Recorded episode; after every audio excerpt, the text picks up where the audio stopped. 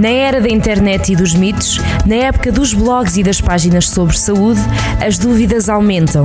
E nós vamos esclarecê-las. Centro de Saúde, na Rádio Jornal do Centro. Sejam bem-vindos a mais um Centro de Saúde. Desta vez vamos estar à conversa com o Dr. Marcos dos Santos. Ele é coordenador de otorrinolaringologia. Palavra difícil, sempre difícil. No Hospital Confiseu. Doutor, muito bom dia. Como está? Bom dia. Bem-vindo. Esta palavra sempre foi difícil, não é, doutor? É verdade. É a maior, maior palavra portuguesa. Por isso eu posso me enganar. De letras. É isso mesmo. Doutor, hoje, 3 de março, assinala-se o Dia Mundial da Audição, é um dos sentidos mais importantes do ser humano e vamos tê-lo aqui então para falar-nos sobre perda da audição e que cuidados devemos ter. Doutor, primeira questão que tenho para si. Quais os sinais de alarme para a perda da audição? A que, a, a que sinais é que devemos estar atentos? Pois bem, nós, os sinais de alarme na, na perda da audição, teremos que dividi-los eventualmente pela faixa etária que nós estamos a tratar, não é? Porque se eventualmente nós temos uma, um recém-nascido, obviamente que eh, os nossos sinais de alarme são para eventuais doenças eh, congénitas que poderão entretanto surgir, mas como se compreende, temos que ir à procura delas porque a criança, como ainda não tem dicção, nós não sabemos se ele ouve ou não. E então, o que é que sucede? Eh, poderíamos começar pelos recém-nascidos. Nos recém-nascidos, uma situação atualmente que nos preocupa bastante no, tem sido a possibilidade de infecções congénitas eh, virais adquiridas ainda durante a gravidez ou mesmo durante o parto, ou no pós-parto imediato. Estou a falar, por exemplo, da infecção do citomegalovírus, os CMV, que é de facto uma patologia que nós, otorrinos, eh, estamos a tentar programar, a fazer de facto um programa de atuação eh, preciso. Porquê? Porque podem acontecer a nível global. Sabemos que 13% das crianças ou dos recém-nascidos com citomegalovírus vêm a ter surdez irreversível. Hum. E o que na verdade nós pretendemos é eliminar esta situação, porque sabemos que isto é possível. É possível uh, reduzir substancialmente estes valores. Sabemos que a infecção por citomegalovírus um, é uma infecção que pode ocorrer eh, nos países desenvolvidos entre 0,2% a 2,5% de todos os recém-nascidos, mas que nos países menos desenvolvidos poderá chegar a 5%. Portanto, como é que isto é feito? Isto é feito exatamente, primeiro, no acompanhamento da grávida. Eh, serão os nossos colegas que vão mensalmente ou periodicamente fazer a avaliação da possível infecção de citomegalovírus, mas, como eu disse, eh, estes bebés podem ser infectados hum, também durante o parto ou o parto imediato. O que é que acontece? imediatamente a seguir ao parto. Este diagnóstico tem que estar feito e preciso até aos 21 dias do recém-nascido. Porquê? Porque o tratamento terá que começar, se for positivo à criança, a partir dessa idade. E isso é possível curar estas crianças. Há antivíricos orais que nós damos a partir do 21º dia até aos 6 meses de idade. E, portanto, é uma preocupação que nós temos, otorrinos, temos que resolver temos que tratar. Claro que isto implica organização e até inclusivamente legislação. Sabemos nós que, por exemplo, o, o está legislado uh, fazer-se nos recém-nascidos em todos os hospitais, todos privados e públicos, o RANU, que chama-se isto RANU, é o Rastreio Auditivo Neonatal Universal. Ou seja, Todas as mamães que tiveram bebés eh, recordam-se que durante o internamento foram-lhe fazer um testezinho ao ouvidinho do bebê para sabermos se ele ouve ou não ouve. Isto é possível com um exame prático, simples, barato e, e, e, o bebê não deve sair da maternidade sem ter este teste feito.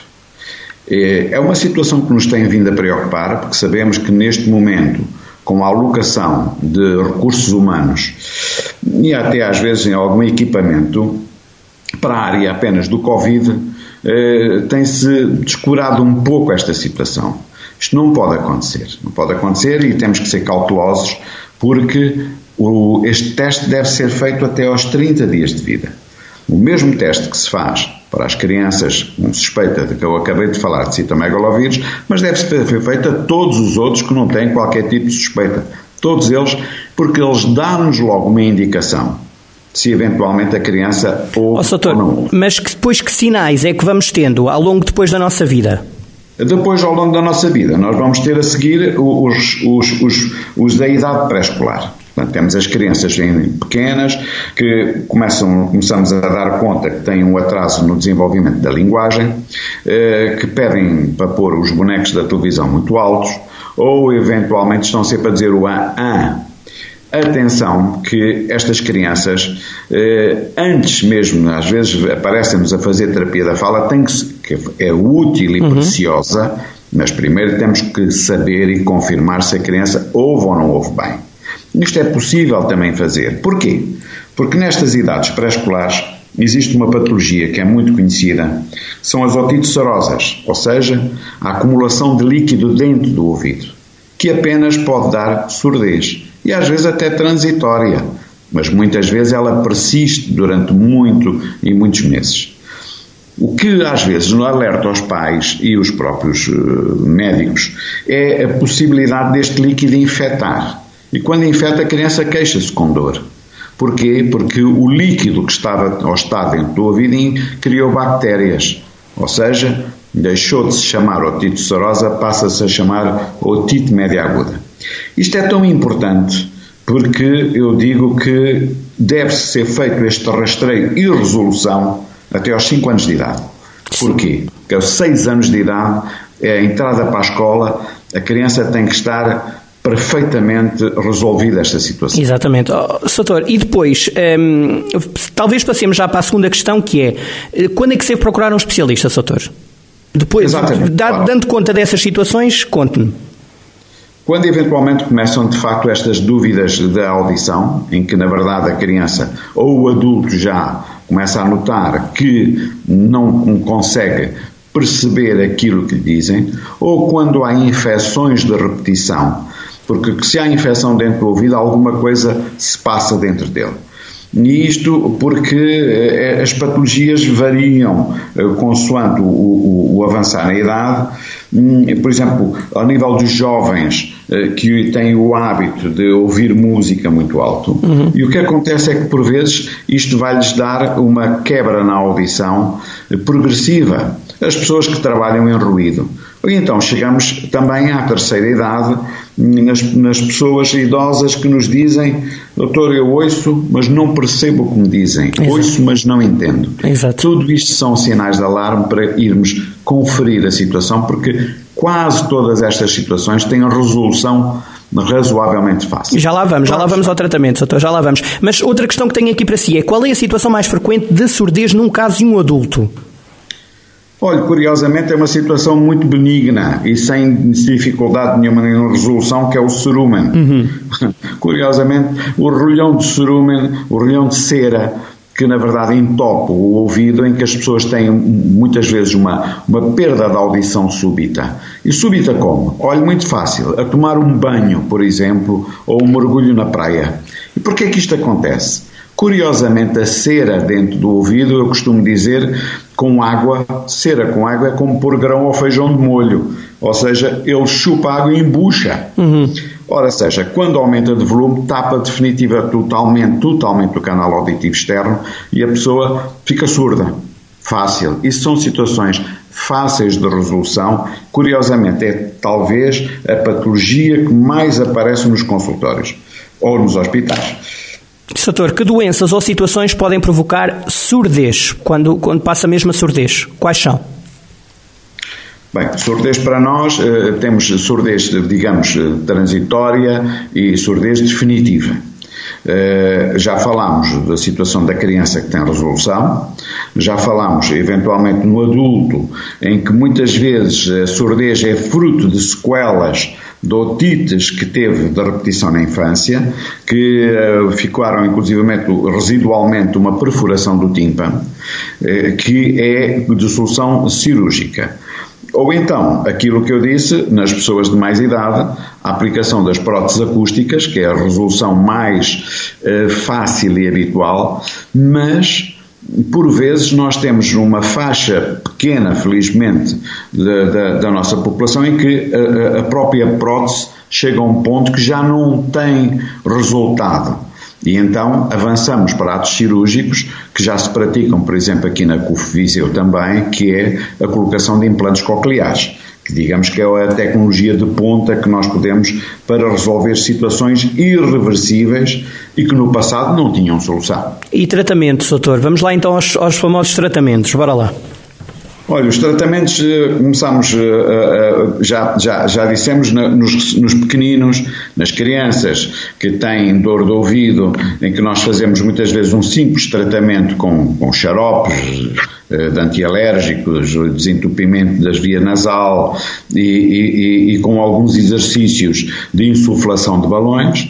Depois chegamos uh, aos, aos, às consequências dessas mesmas otites isto em idades mais avançadas, como eu disse, temos que fazer a resolução por resolução cirúrgica, ou seja, a membrana timpânica por vezes fica com um buraquinho, fica rota, é preciso o encerramento desta membrana timpânica, às vezes reconstruir o ouvido no seu interior, como todos aprendemos, temos três ossinhos, o martelo, a bigorna e o estribo, temos que repô-los com pequeníssimas próteses que hoje aplicamos dentro do ouvido. Dou-lhe um exemplo de uma que tem, por exemplo, 1,75 milímetros de comprimento. Estamos a falar de todas as pequenas. E depois, eh, como já falámos, eh, nas idades, nas situações mais complexas, com implantes que cirurgicamente se colocam dentro dos ouvidos, em que o topo da pirâmide, digamos, que é o tal implante coclear que há pouco lhe falei. Exatamente. Soutor, mais alguma nota que quer deixar neste Dia Mundial da Audição? Olha, queria deixar de facto uma nota de alerta para todos nós, que é o seguinte: uh, apercebam que de facto uh, o receio que às vezes as pessoas têm de recorrer às instituições hospitalares para resolução imediata. Dou-lhe um exemplo que poderá ficar para todos nós. Uh, há duas semanas aproximadamente tive três doentes que tiveram uma surdez súbita, vou-lhes vou falar uma linguagem que se perceba, por trombose do ouvido. Esta trombose do ouvido destes três doentes, curiosamente na mesma semana, já tinha um mês e meio de evolução. Porquê? Porque as pessoas estavam com receio de ir às instituições de saúde, têm medo de vir ao médico, têm medo de ir aos hospitais. O problema é que, na verdade, esta situação, quando não tratada de imediato, nos seis primeiros dias, torna-se irreversível. Por isso eu disse estes doentes, vão às instituições de saúde. Eu estou a falar da audição, como estou a falar de problemas de estômago, de rins, de tudo. Não tenham receio. As instituições adotaram medidas sanitárias rigorosas. Hoje é seguro eh, tratar. E depois, porque estão, no fundo, a descurar uma patologia que ou é tratada de imediato ou fica para sempre. Exato. Portanto, vão às instituições, não tenham receio. Porquê? Porque o não ir é muitíssimo mais prejudicial. Exatamente. Fica então esta nota importante. Doutor, bem-aja, muito obrigado. Até à próxima. Obrigado. Eu é que agradeço a vossa divulgação desta temática, porque Sim. de facto já é vosso hábito Exatamente. e é, agradecemos em nome da, da, da, da, medicina e em nome da própria população. Muito obrigado. Bem-aja, Soutor, bem-aja, até à próxima. Ficamos então com um, a conversa com o Soutor Marcos dos Santos, ele é coordenador de otorrinolaringologia na CUF, no Hospital CUF Viseu. Hoje é Dia Mundial da Audição, ficaram então aqui algumas dicas para ter atenção aos seus ouvidos e à audição. Até à próxima. Centro de Saúde, na Rádio Jornal do Centro.